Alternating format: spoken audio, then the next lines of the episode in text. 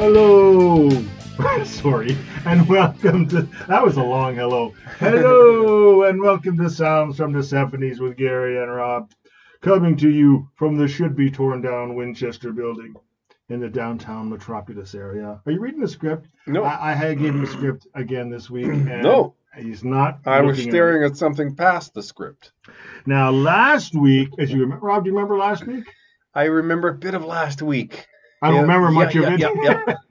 It's coming back. I remember. I was feeling a little under the weather. Do you remember? I remember that a bit.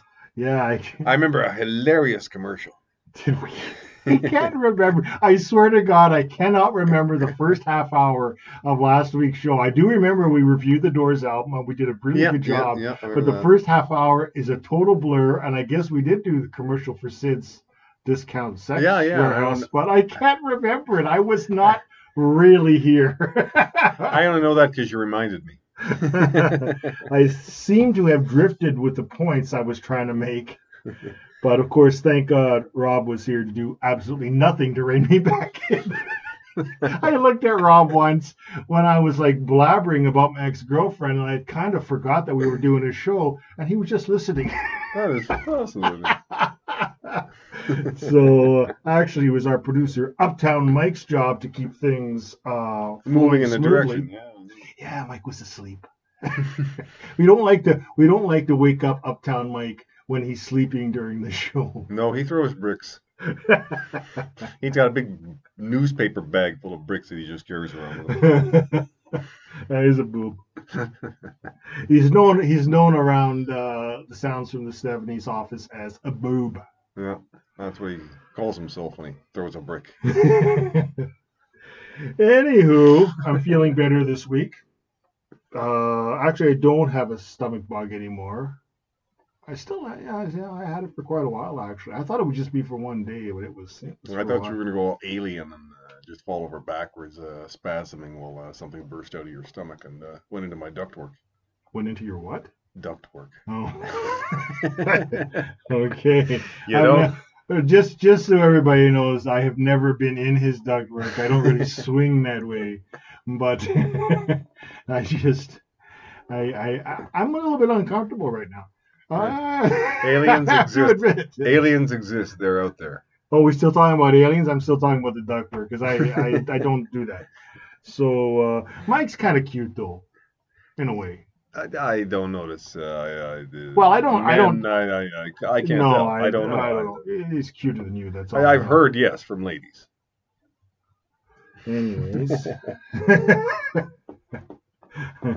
So we are continuing this week with our 2-week look at bands who carried on without their almost irreplaceable singers and frontmen, with a discussion and review of the Billion Dollar Babies 1977 album, Battle Axe, or as I call it, My Ex-Girlfriend. That was a stinger. I haven't heard that sort of humor since My Ex-Girlfriend? Not since the Flintstones. That type of humor, you won't find on other podcast people. You won't. Try and find that type of humor on the gardening podcast. You won't find that. You can't call him a battle axe anymore. You just have to say, oh, well, we had a mutual separation. No, she was a battle axe. I'm sorry. We don't do political correctness on this show, and we never will. Because political correctness, if it's funny, we use it. That's all. We have no axe to grind against anybody. We love everybody, but that also means everybody, including us, is up for ribbing, no matter what. Yeah. The rule of thumb is don't draw attention to yourself. Thank you, Rob. Just so you know, the Billion Dollar Babies used to be the Alice Cooper band, but this time when they recorded their album, they had no Alice, just band. But we'll talk about that more later on in the show. Oh, Rob, I want to ask you something before we continue. This is important, so pay attention. Unlike other times on the show, pay attention. All right. I'm listening. We know that you were in the local dinner theater productions of La Cage aux Folles. I played the gay guy. I made myself laugh. You were in the dinner theater productions of La Cage aux Folles, and Death of a Salesman, and while both plays failed pretty miserably, critically and commercially, as in hardly anyone went to see both debacles. Good effort. Or as one critic put it, the death of dinner theater as we know it. Which, even though I saw La Cage aux Folles, which was pretty horrendous. I didn't bother to go see Death of a Salesman because I knew it was going to be bad. We didn't have enough scripts. You didn't have enough up here to realize that maybe you shouldn't have done it in the first place. And our director, who was that guy? You, I think. You directed it, you goof. By now, your little acting troupe, or waiting for Guffman wannabes, as they go, are planning a whole new production this summer. Is this true? Absolutely. Wow. You guys 100%. Are getting right back on the old horse, as they say. Yeah. We are working people. Working theater people, and you don't just stop working because a critic or an audience doesn't like you. You're like working circus people. You're like freaks. You're like people who nobody wants to see, but you still go out there and give it 100%. I'm a dancing bee in a field of dancing bees.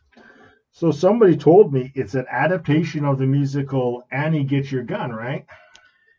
Well, not exactly. It's actually more of a 21st century homage to the musical, and it's called Annie's Got a Gun, and it stars the first transvestite actress or actor or whatever that we have in the troupe, and we are very excited about the whole thing.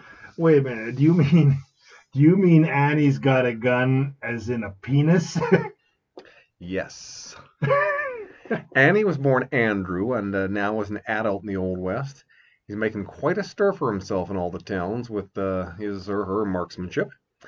And the fact that he or she has a gun, or dick as we call it in the play. And I must say that the actress who plays Annie, Roxette Lelouch, woo-hoo, does an amazing job and makes quite a fetching woman. In fact, I didn't even know after a whole week of rehearsals that she was packing. Packing heat, as they say. Well, as usual, this sounds like a terrible idea. For you so-called actors to undertake. I mean, who actually comes up with these terrible ideas? Do you all get together and like round a table and say, I got a bad idea. Let's do this play. We kind of draw straws. And then, you work on something for a while, you throw it at the wall. Maybe it sticks. Mostly it doesn't. Like poo. I was thinking more spaghetti, but that actually works. Yeah. So you thought it would be a good idea to do a Broadway adaptation, a transvestite adaptation of Annie Get Your Gun. Called Annie's Got a Gun. Wow. You know what? I'm actually curious to see this. I know it's in the early stages of just rehearsals, but I'm actually I'd like to see this one. There's something could pop out, which would be very interesting. I think this one's going to be different from the rest. Oh, yes. Oh, yes. All right. Buy your tickets now. So, you know what it's time for, Rob? It is time for the 70s Memories, baby.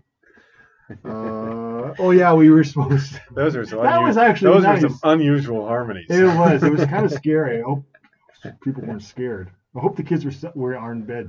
But anyways, I was supposed to have a new segment this week, but I'm delaying it till next week because it's so good. Yeah, and you don't want to put it out unrefined, or it'll be like oil that won't burn in the engine. And this week we look back at the Hollywood blockbusters of the 1970s. I don't like when you read my script. I just don't like it. I don't know. It's unnatural. It's unnatural because you work without a script, and when you read my script, you're prepared, and I don't like when you're prepared. You're going to get what you deserve. Okay, where was I? Sorry about that interruption, but I don't like when he reads the scripts because he's not as good when he knows what's coming. I don't even know what it's about. And so this week we look at the Hollywood blockbusters of the 1970s. Hey kids, come and see the Hollywood blockbuster. Oh, it's Jaws. Oh, it's great. It's The Exorcist. Oh no, it's a devil. The Godfather. I'd be pretty good as one of those people on the street trying to get people in. Oh, no, look at her. She's coming in. We got the ladies wearing clothes, ladies without clothes. Oh, yeah. Man. And so, you know, the blockbuster started in the 70s. Now, again, I could make this really complicated and make this into a psychological medium, which I'm going to anyways, because that's my job. Why do they call them blockbusters? Well, I don't know. Don't be stupid. But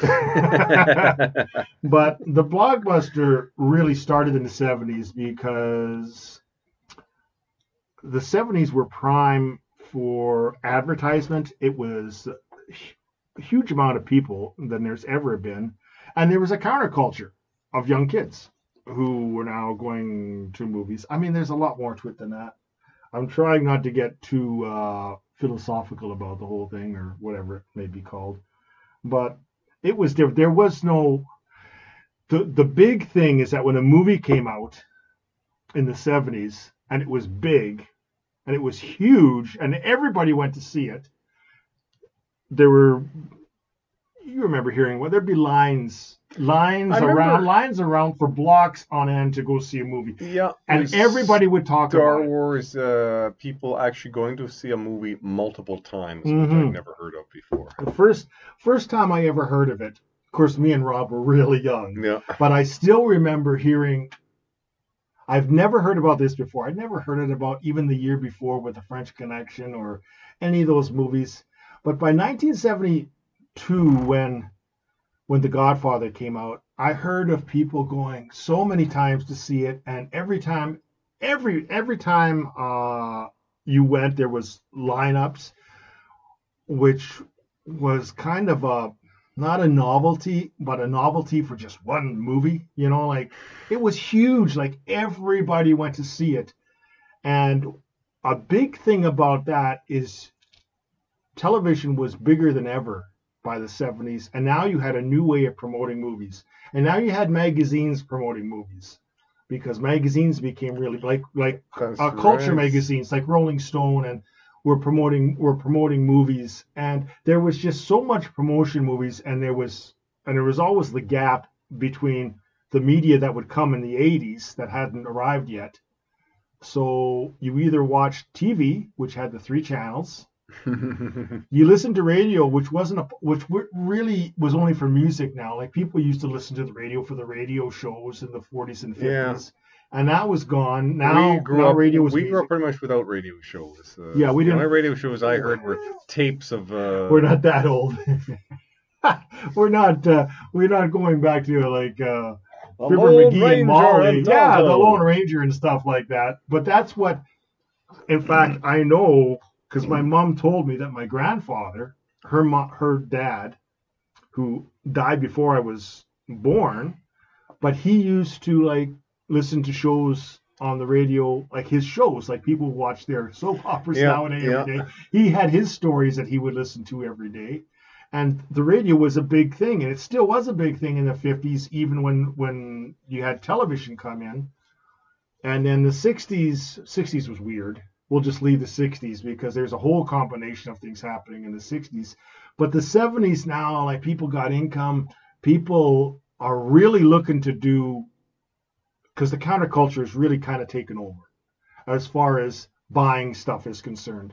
It used to be they'd be on the fringe, and like it wasn't until like we didn't have movies of our own until Easy Rider came out, and that was like 1969. So now we got this whole second golden age of movies where the young punk directors, Francis Coppola and Martin Scorsese and Steven Spielberg, George Lucas, all these guys are making movies at the same time, Brian De Palma, they're all making movies. There's this whole new, the counterculture is now making movies. Yeah, they weren't part of the establishment. I mean, right. Some of them were part of the establishment in the 50s and 60s when they broke in. I mean, Dennis Hopper and a bunch of guys. But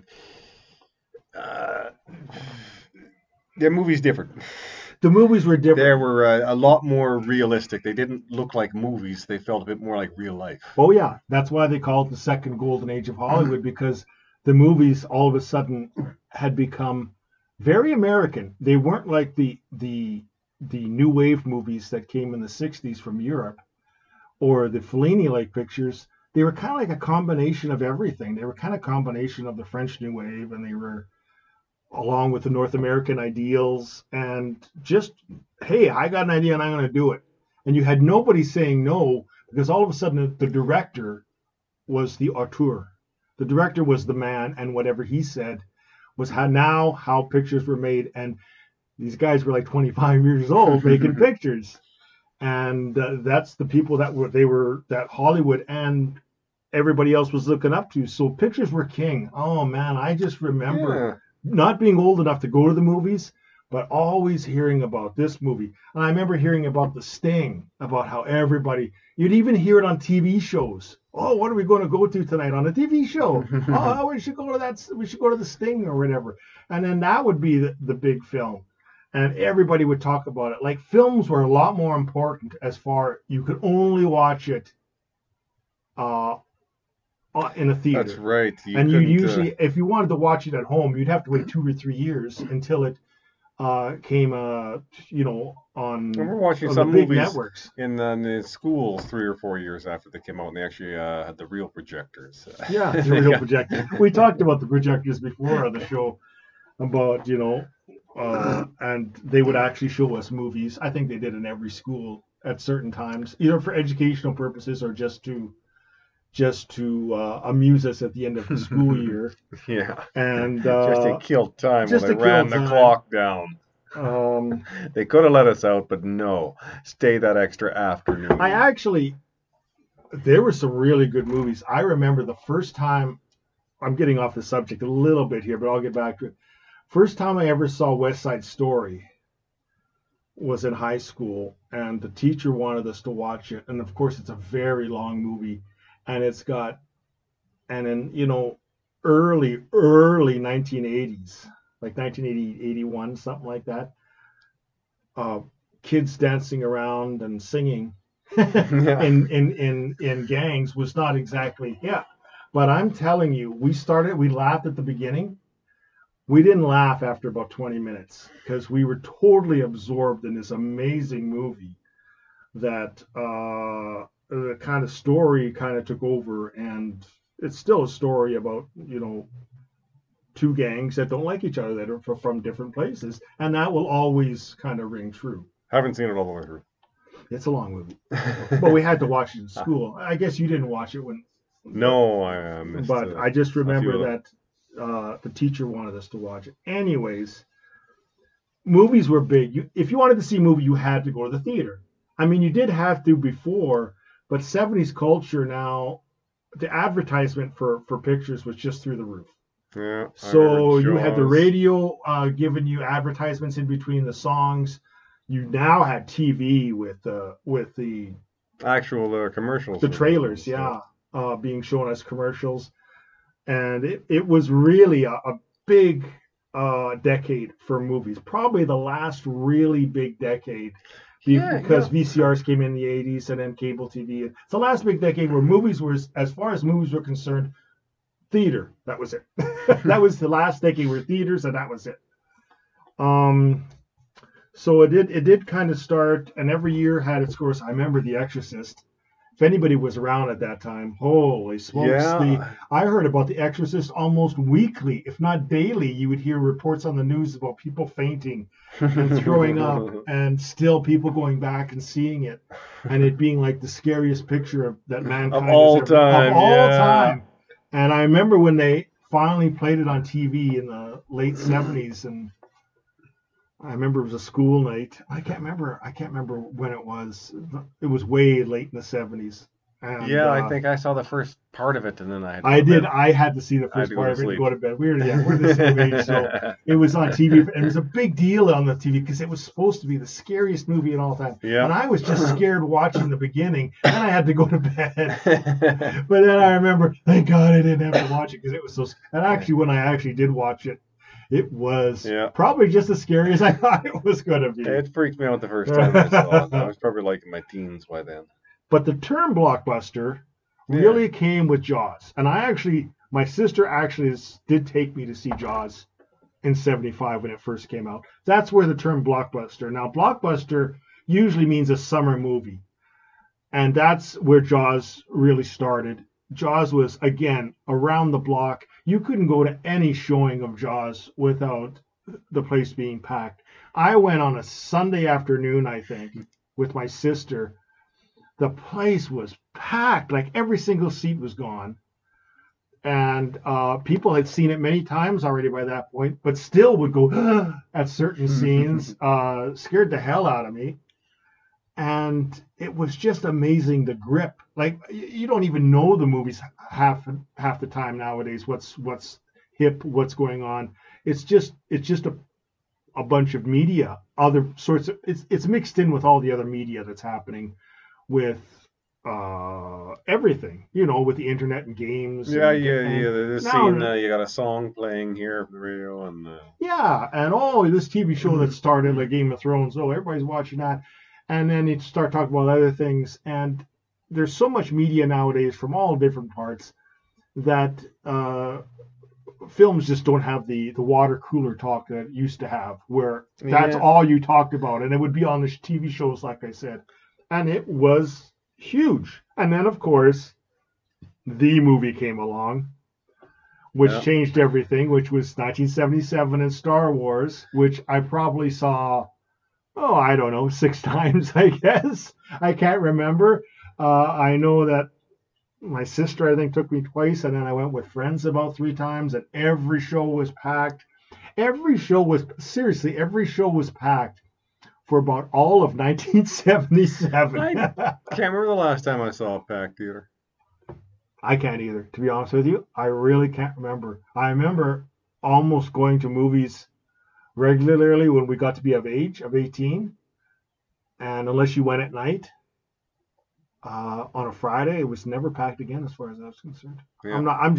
I'm not saying that's the way it was, but every time I went, it was like that. Yeah, no, I haven't seen it in a long time. And lineups in front of movie theaters. Oh, like the lineups! 5, 10 people now.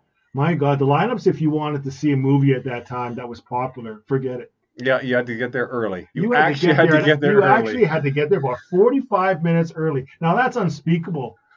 Even in the 80s, that was unspeakable. Like by the mid 80s, you could go 10 minutes before a show and still get a good seat. Not that it wasn't a lot of people there, but there was no trouble getting to see the movie. Times had changed. There was videos now that people would stay home and watch, plus movies. I'm surprised. Everybody was saying that movies in theaters would die because of the VCR, but they didn't. Actually, more people went to the movies. People thought they'd die when DVDs would come around.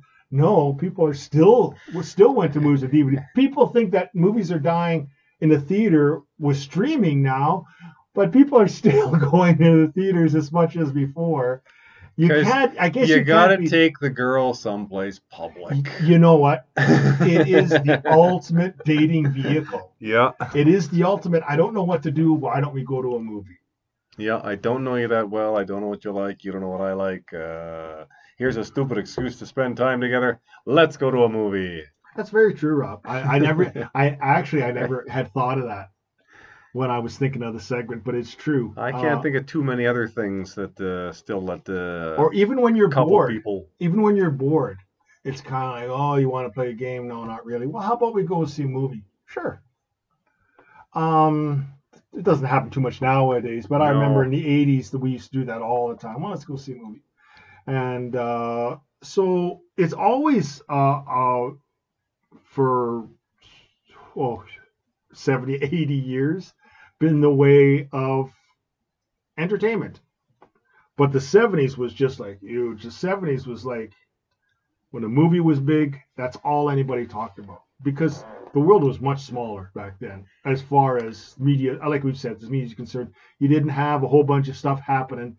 So the thing that usually happened was you'd have big albums, you know, you'd have 2 or 3 albums that everybody bought every year, and you had the movies, which you talked about, or even books.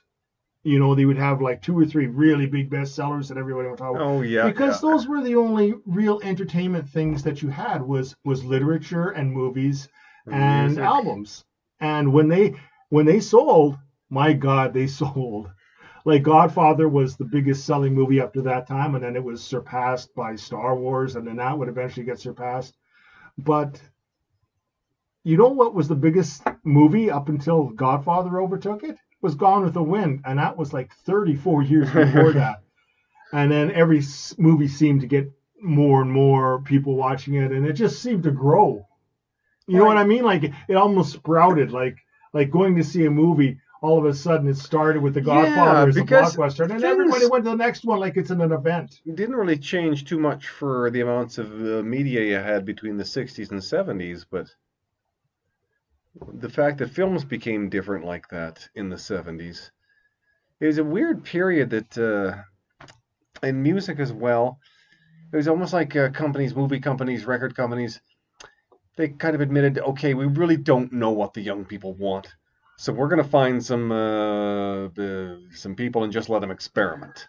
That never happened in the 60s. Similarities and it's not happening too much now. That is so true. The similarities between music in the 60s and films in the 60s and music in the 70s and films in the 70s are almost parallel, because the culture was like that. Like, the actual culture that we were living in was, first of all, the older generation dominated, it seemed, the culture for the first 7 years of the 60s. And then all of a sudden, the youth in movies was concerned. Easy Rider came out.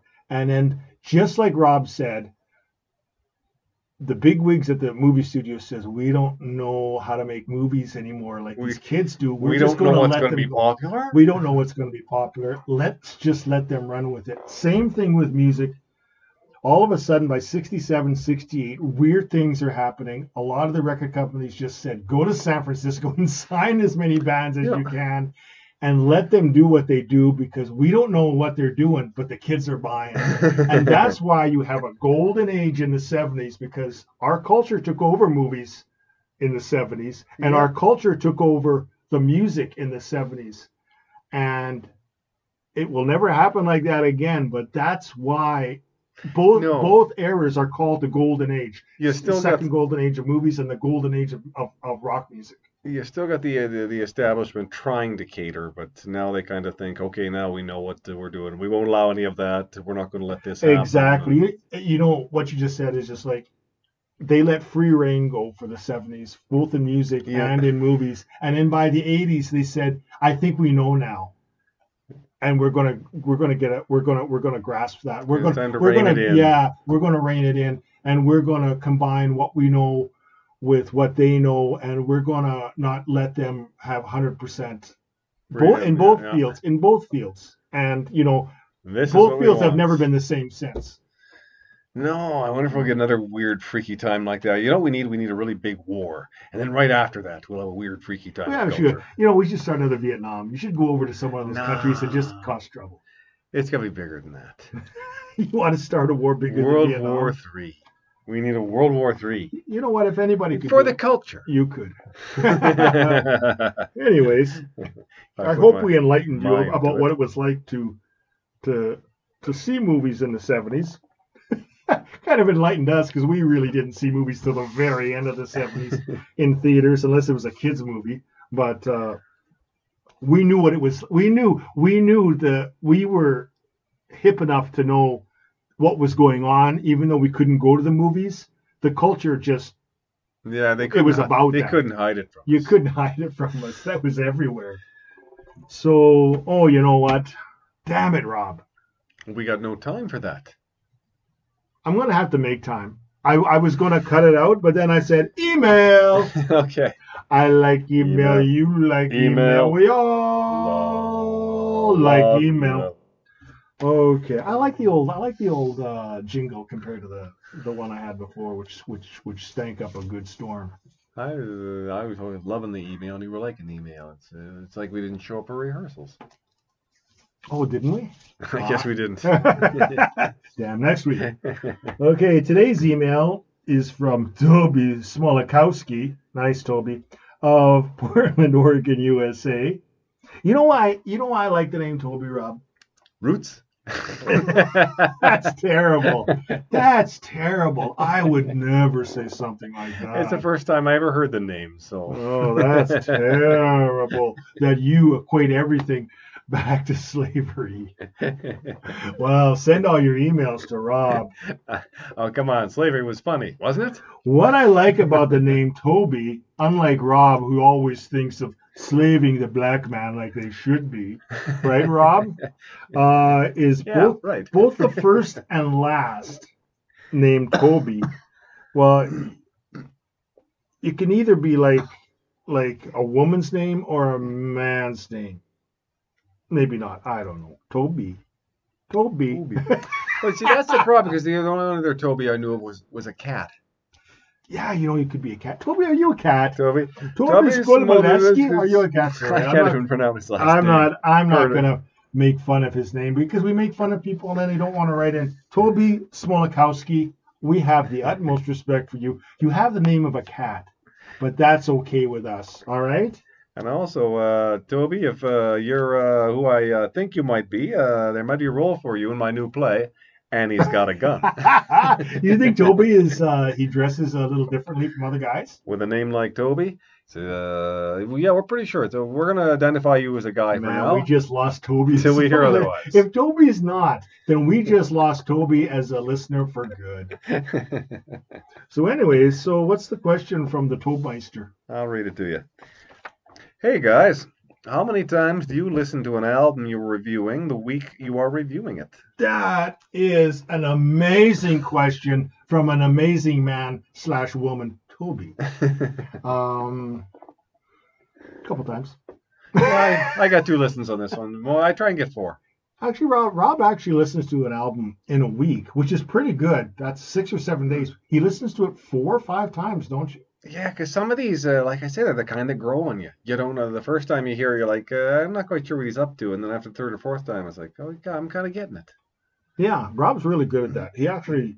He doesn't do dick all about anything else on this show, but he's pretty dedicated that when we pick out an album, I gotta listen. He listens to it like as much as he can. I've listened to a lot of the albums already, so I don't have to. I just have to familiarize myself with it. But an album like this, actually this album at Billion Dollar Babies, that in just about 2 minutes we're going to review, I listened to this album more than I've listened to any album that we've reviewed so far. And that's true. I don't, we're not going to go back to the Kathleen Tennille episode, because that was a really dark place in my life. And it was really dark because of Kathleen Tennille. But I actually... Since I, of course, had never heard a Captain and Tennille album before, that was a bit of a shocker. I didn't know such things could exist. But since I wasn't familiar with it, I had to listen to it a couple times, and it sent me into a place I don't want to go. You were like, okay, I heard it once, but was that real? And, of course, the famous story was I was pretty much in a bad funk, and I told Rob this with an email or on Skype, and he said, man, you got to listen to something else. That's right. It's going to kill you. Rub that stuff out of your mind right now. And it worked. But I was really, in all seriousness, I did say to Rob, I don't know if I want to do this show anymore if we have to listen to shit like this. You can't let that sort of thing get you down. So I only listen to it probably twice because You've heard them before. I'm familiar with either...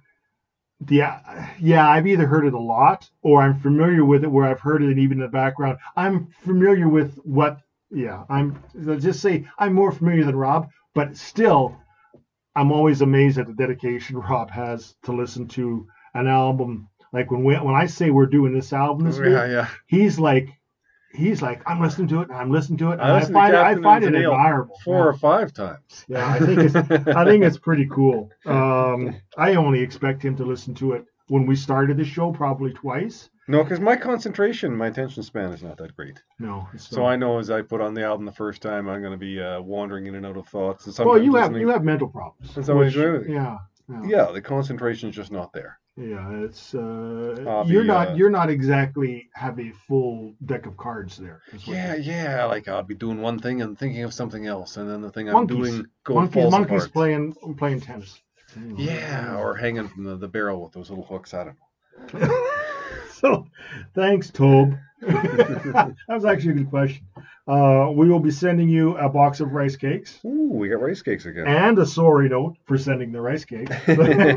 Personally signed by Rob and myself.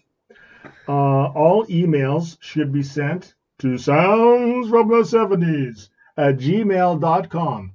That is, of course, soundsfromthe70s@gmail.com. And if you're going to send nude pictures of your wife or girlfriend in the email, make sure you get her permission. And if you can't, well, make sure you have a good insurance plan because, well, she might go snippity snip in the middle of the night. Yeah, you'll need medical insurance for that. So, which brings us to today's album, In the Spotlight. Ta-da! Which is, I'm going to have a jingle for every segment. And I don't even want to have a jingle for every segment. But I love doing that. Oh, well, yeah, it depends on what sorts of spirits. I'm going to do it again. Today's album, In the Spotlight. Ta-da! So, we were talking about... Now I bet you I lost a lot of viewers. I lost a lot of listeners just with that one thing. Strangely enough, it told me that I'd better sit up and take notice right now. This is important. Well, didn't signal that for me. Signal that we're almost ending the show soon. So today we're talking about the 1977 one and only album by the members of the Alice Cooper band, without Alice Cooper. Sans Alice. Called Billion Dollar Babies, and their album Battle Axe. And you know, the strange thing, I read a lot about this album because we had talked about doing this album not a long time ago, maybe 5 weeks ago. Yeah. And we were just bullshitting after a show. And then for some reason that had come up in the discussion. And I just said, wow, we should do that album. Because we were just talking about stuff like that. And then Rob said, okay, let's do it. And there was a lot more, and we're big. Everybody knows who listens to the show. We're big Alice Cooper fans. I love Alice. We think we know everything about Alice Cooper. But I did a lot of groundwork, and I was really surprised of what I learned. I'm not going to go into the Alice Cooper. We went into the Alice Cooper stuff when we reviewed Muscle Love. Alice Cooper big band, blah blah blah blah, released 4 classic albums one after another in the 70s, all these hit singles, like 10, just totally dominating the rock and roll, hard rock scene. Yeah, he showed them what the shock rock was all about. He sure did. Well, they sure did. They were a band. They were not it's hard to imagine nowadays, and it's even hard to imagine for us, because we came along Alice Cooper as Alice Cooper, like as Alice Cooper the man. I mean, this was way before our time. That's right. So I had to learn later on that there was an Alice Cooper band. Right. We had to learn just like everybody else. And even 30, 40 years later, we're still adapting that when we're talking about the Alice Cooper band. Alice was just the singer and the guy who wrote some of the lyrics and stuff. I still sometimes refer to John Mellencamp as John Cougar, which he hasn't been for 30 years. Anyway, so Rob loves when I say anyway, because I say anyway probably about 4 times this show, trying to get the show back on course. Well, usually more than that. It's interesting because...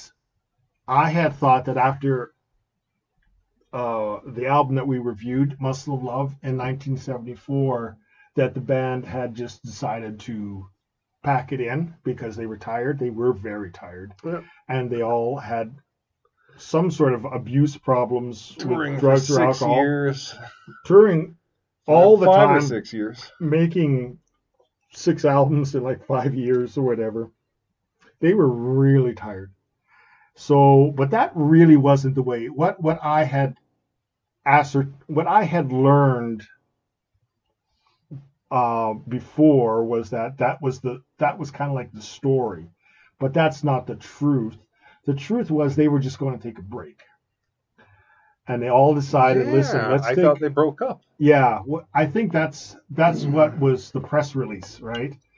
Or that was the what they wanted, what the managers wanted to believe. It was like, oh, we were tired, so we decided to go our separate ways. Not true. The band decided we need a break. Let's take a year off. Let's take a couple years off, but let's work on solo projects and then come back to the band when we're all refreshed and got out all our ideas. Well, yeah, I want to do it because it might be fun again. Yeah, and this came as a total revelation to me. I really did not know that. Now the problem was is that a couple of the musicians, Dennis Dunaway, who's the bass player, and Glenn Buxton, who was the guitar player, they were tired. There was a couple of people who just wanted to rest. And Glenn Buxton, of course, has always battled addictions until the day he died, unfortunately. And that was, he had to get away. And so they didn't do anything, basically. They just wanted to rest, which you can't blame them for. And so you had drummer Neil Smith, who worked on it. So now this is funny because everybody kind of goes their separate ways. A couple of people decide to rest and get their family lives back together, and a couple of people, Neil Smith, Michael Bruce decide to do solo albums. And what's interesting is that they tell Shep Gordon, the legendary Shep Gordon, the manager of Alice Cooper band and Alice Cooper himself eventually, that, you know what, we're gonna work on our own solo albums. Michael Bruce and Neil Smith told Shep Gordon, and he says, I don't know if that's a good idea. You guys should rest, because if you guys do a solo album on your own, Alice is gonna want to do a solo album. And I'm telling you, if Alice does a solo album, it's gonna be big, and he may not come back. And he said, no, man. We played with him for years. We know him. We know him. That shit's not going to happen. So the ironic fact of it, and really the sad fact of it, Neil Smith made his solo album, which didn't get released until 1999. I'm not laughing because it's funny. I'm laughing because it's ironic. And Michael Bruce made his solo album called In My Own Way, which was only picked up in Germany. And they decided, I heard, not to... And then, yeah, in all the other places, like United States and Canada and UK, they didn't pick it up. They didn't release it. It only got released in Japan and Germany. Now, that's sad, because it's like they both made solo albums that nobody... First of all, the Neil Smith one, they wouldn't release. Like, they wouldn't release the Michael Bruce one in the major markets. I've heard the Michael Bruce one's actually pretty good. Michael Bruce is a good songwriter, he is. I heard it was I haven't heard the Michael Bruce album. I didn't even know Michael Bruce had, this is really under the radar. I'd heard of this album. Right. I hadn't heard of Michael Bruce album. I heard is actually very ballad orientated, from what I understand, from the things I've read, and it's actually not a great album, but I have heard it's a very good album, but it just. It just wasn't picked up. I guess it just wasn't, for whatever reasons, not picked up. So the whole solo album thing, ironically, for the Alice Cooper band, other than Alice, went by the wayside. It was just like nothing. Nothing was really released. So then the story that I heard from Michael Bruce said in an interview was that him and Neil Smith went to go see the Welcome to My Nightmare rehearsals. Because Alice is ready to go on tour with his band, and he had already completed the Welcome to My Nightmare tour, which was okay, or the album, which was okay, because that everybody was supposed to do a solo album. But when they went to the rehearsals and the guys saw Steve Hunter there and Dick Wagner on guitar and Practice John on bass, they said he's not coming back. They actually said that while they were watching the rehearsals for the show, that he's found people to replace us, and they're better than us. And to be honest, we don't want to play this music. He wasn't moving in a different direction. Alice made a deliberate move to do something which he couldn't do with the Alice Cooper band. And to be honest with you, he did great. This was a fantastic classic album, Welcome to My Nightmare. And the band knew, and we don't want to really do that. But they still had hope. They knew that they wouldn't be doing Welcome to My Nightmare on tour, but they still had hope that Alice would get this out of his system and come back to the band. But by the time he had released Goes to Hell and then went on tour again, they knew he wasn't coming back. And so they said, okay, well, let's get together and do our own album as the Billion Dollar Babies. And there was a lot of hard feelings, a lot more than I thought there was. A lot of hard feelings. I pretty much got the idea from listening to this that it was written for Alice to sing. That is very true. This album that we're going to review by the Billion Dollar Babies, Battle Axe, was actually written for when Alice came back after Welcome to My Nightmare, and that was going to be, and it was a stage show. Alice said that the reason that he left the band was because they didn't want to do any stage shows. But that was another thing that got the band mad, because that's not the truth. We actually have a stage show planned for this album. It's kind of a half concept album, and that's a lie. I just think Alice was not in a good shape. He was drinking, as you know, about the amount of beers he was drinking. He was drinking cases of beer up until 78. So it wasn't like he was making rational decisions as far as speaking to the press. You kind of say dumb things when you're drunk and somebody asks you a question about your band, and you kind of say, they're a bunch of fuck ups. They didn't want to do what I wanted to do, so I left, which wasn't the case. It was just a case of, I think Alice wanted to go his way, and the band wanted to kind of like do their own thing. But the band did write this album thinking Alice was going to sing it, which is interesting. I believe that point of view affects your songwriting. I remember when last year when I had that idea to do the science fiction rock opera, and I first started writing it, there were four of us in the band.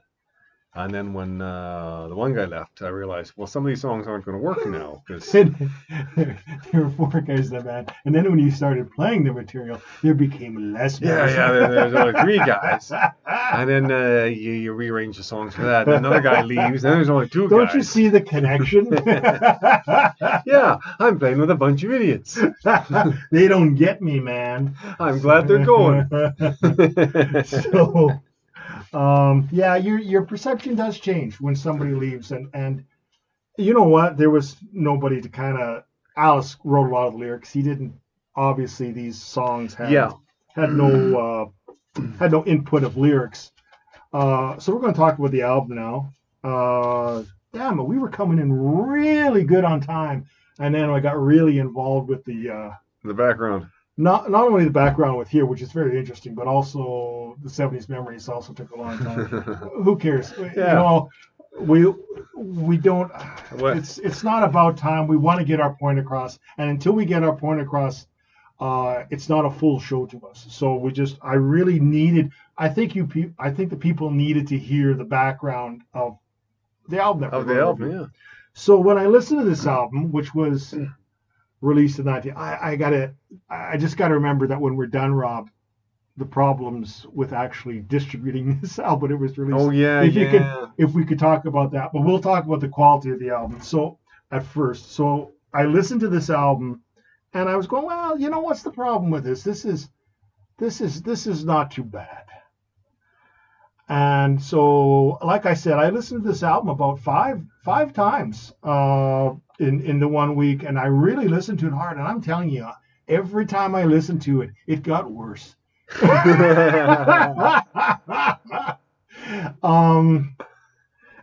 just did. It had a certain appeal when I first listened to it. And rock and roll kind of mid thing. To late 70s.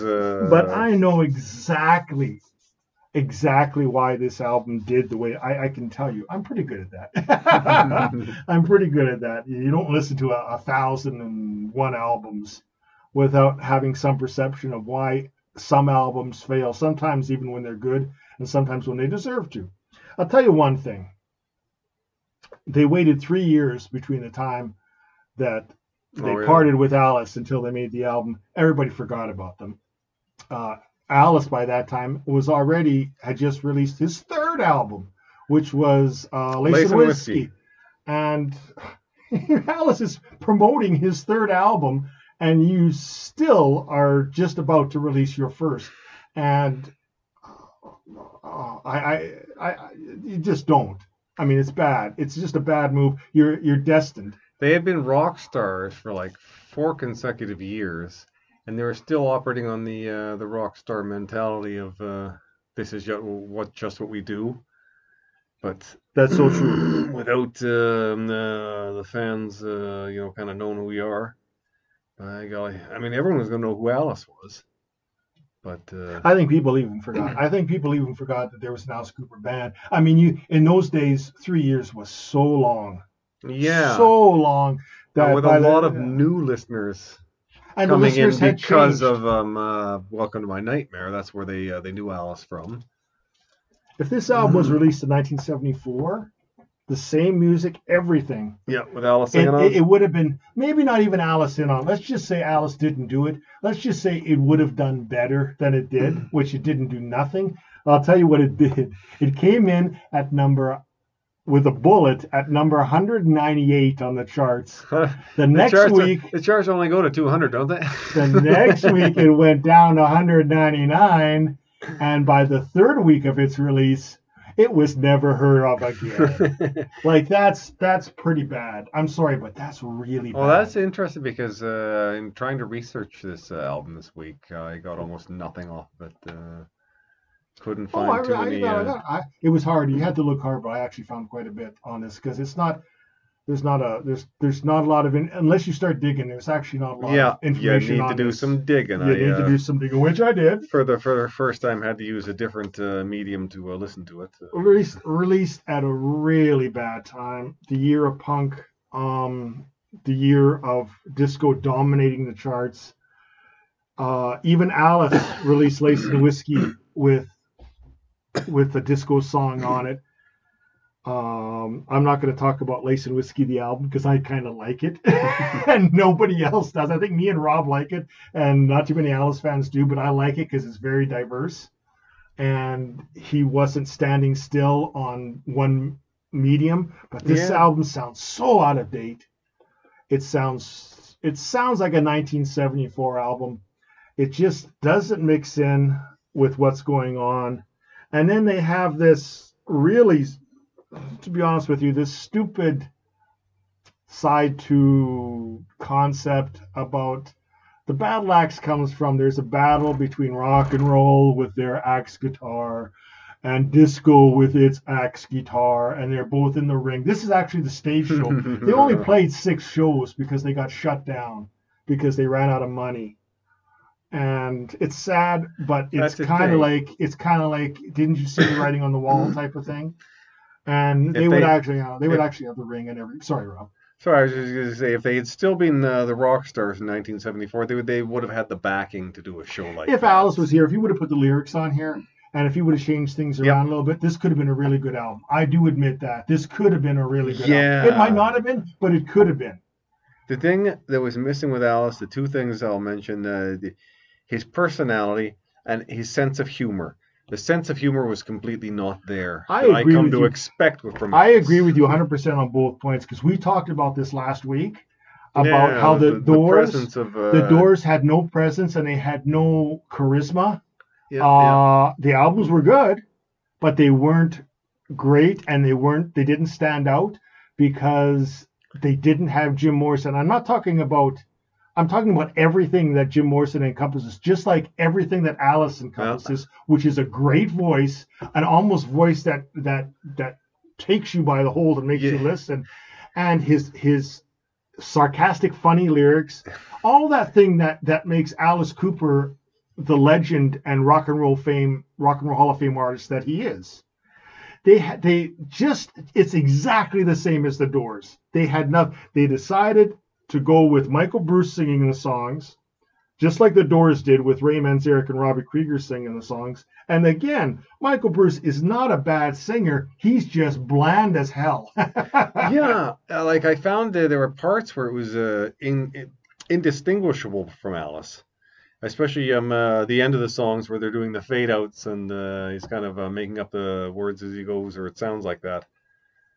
But it's close to Alice.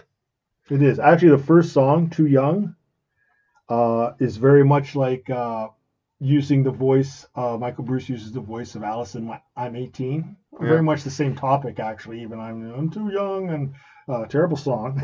But it was just funny because he tried to get the Alice snarl in there, and the kind of like thing that Alice can do without even thinking, right? Yeah. And it doesn't come off as embarrassing, but it comes off as he's trying to imitate Alice.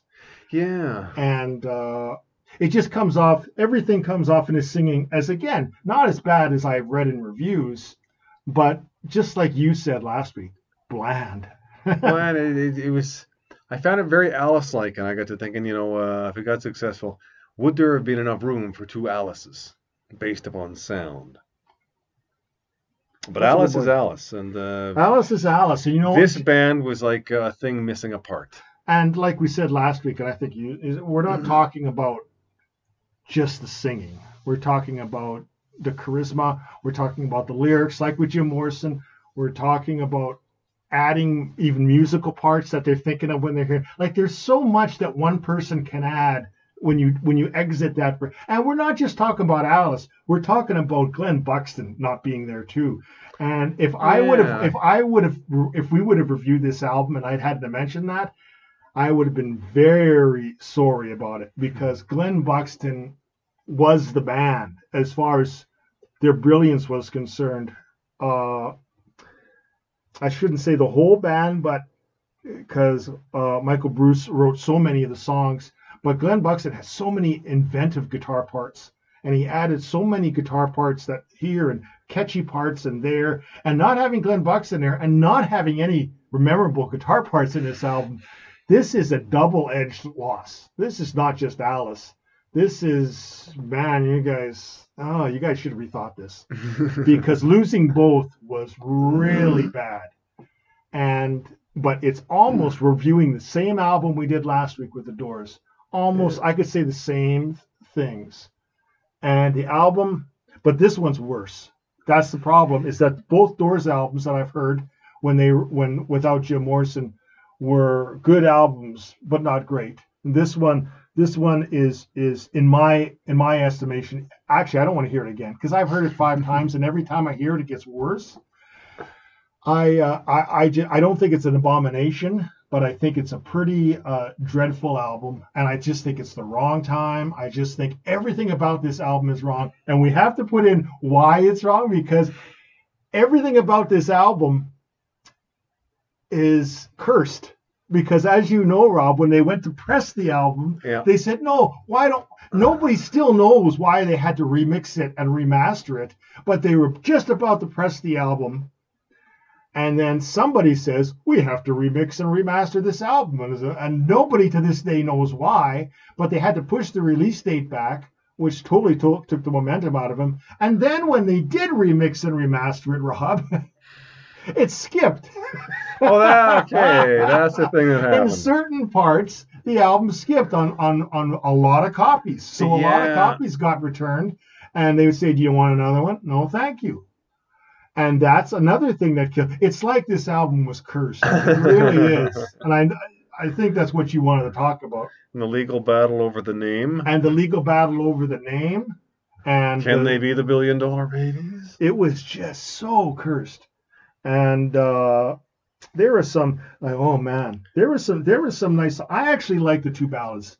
I know we kind of got to wrap up because we've already hit the 60-minute mark here, but I just want to say that I really like the ballad on the first side, which I like. Oh, Wasn't I the One? That's the one I really liked. Nice, and I even liked. I think it was Rock Me Slowly. I think that was the song. I like the part you didn't like, the second half of the album, those last 3 songs. I loved listening to that. We don't disagree much on this. We've done like 27 shows or something, and we hardly disagree on anything. And it's not intentional. I believe if but it really is. It really brings the album even down an extra. If Alice and Glenn Buxton and Bob Ezrin were involved in this as well, I think this one would have been better than Alice Cooper Goes to Hell. But they're not. That doesn't make that quadruple ending of songs any better. I liked it. I thought it was a great. Okay, no. I mean, you're entitled to that. Yep, yep. I don't mean. I don't mean to insinuate that you're wrong, because you're not. Everybody's opinion is valid. It's just that, and I do agree. Like, if they had a Bob Ezrin, I don't know who. I actually do know who, but it's not. It wasn't Jack Richardson who did this album. There was a no name that I've never heard of before, and believe me, I know about every musician and producer in the '70s, and I'd never heard of him. If there was a Bob Ezrin, this album even could have been better than this. Obviously, Bob Ezrin's brilliant. Yeah. And if he could have stayed off the coke long enough to really take his time with this one. Some of these songs are really embarrassing. Like, even if I wrote them, I would be embarrassed to even play them to my band. I'm serious, and I take some pretty dreadful songs to my band, but there are songs here like Rock and Roll Radio that I wouldn't even bother to take to my band. I'd say, those are one of those songs that stay in the bedroom. Too Young. I had to write it. Too Young. It's just, oh my God. Most of these, I admit actually that if I take my mind, like when I first heard this album and I didn't know about the concept at the end of the second side, I actually liked a couple of the songs. Like, I liked Egomania going into Battle Axe, but then when I knew after about the second listen, and I read about it, and I knew that there was a concept behind the last four songs, it tainted it for me. And I was thinking, oh man, I suspected there was a concept, but no, I didn't really lyrically didn't catch me anywhere. Okay. Didn't catch me anywhere at all. What do you think of Michael Bruce's singing?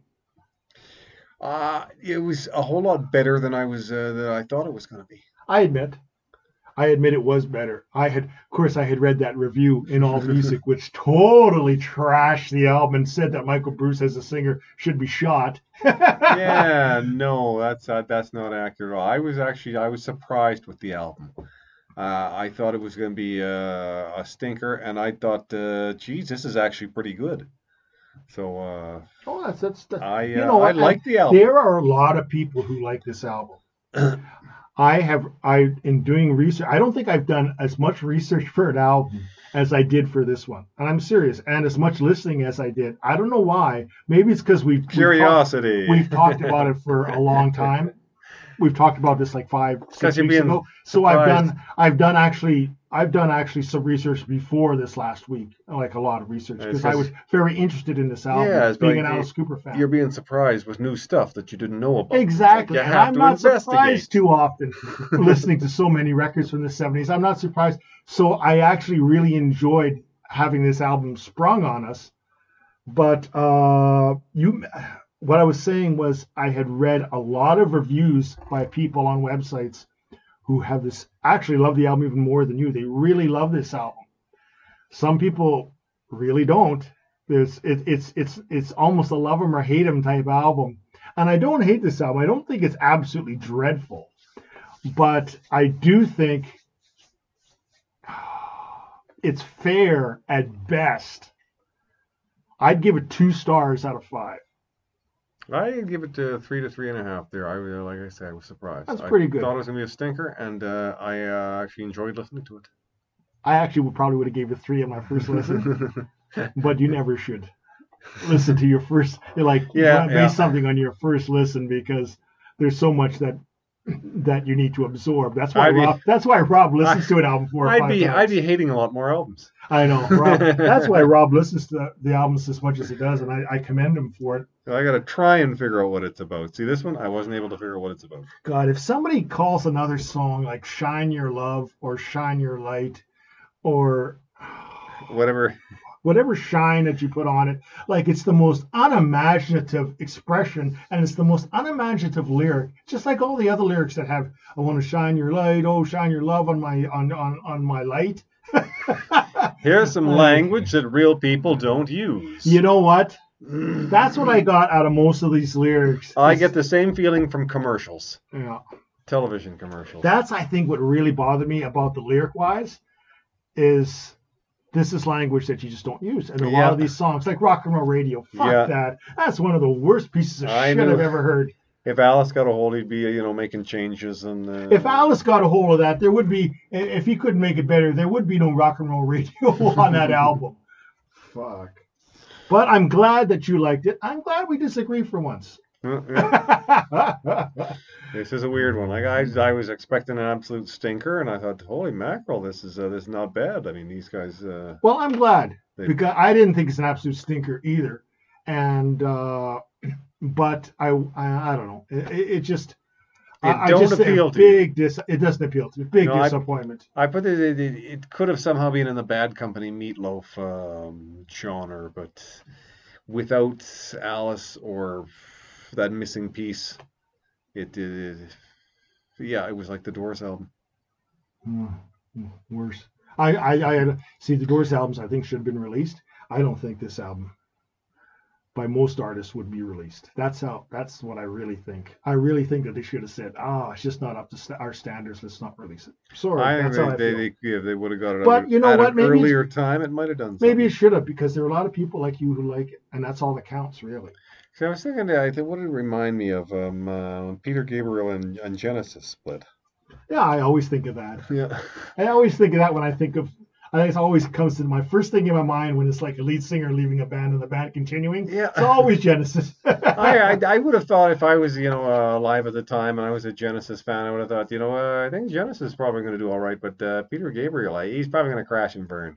Well, you were alive at the time, but we weren't listening to music. Yeah. If I was a fan at the time. Yeah.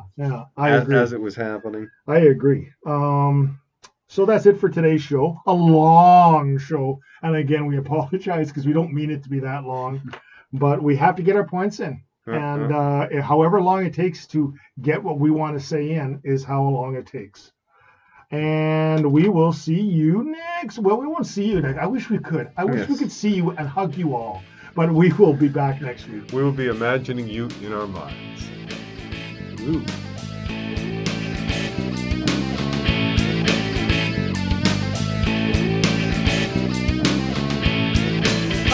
Just later on.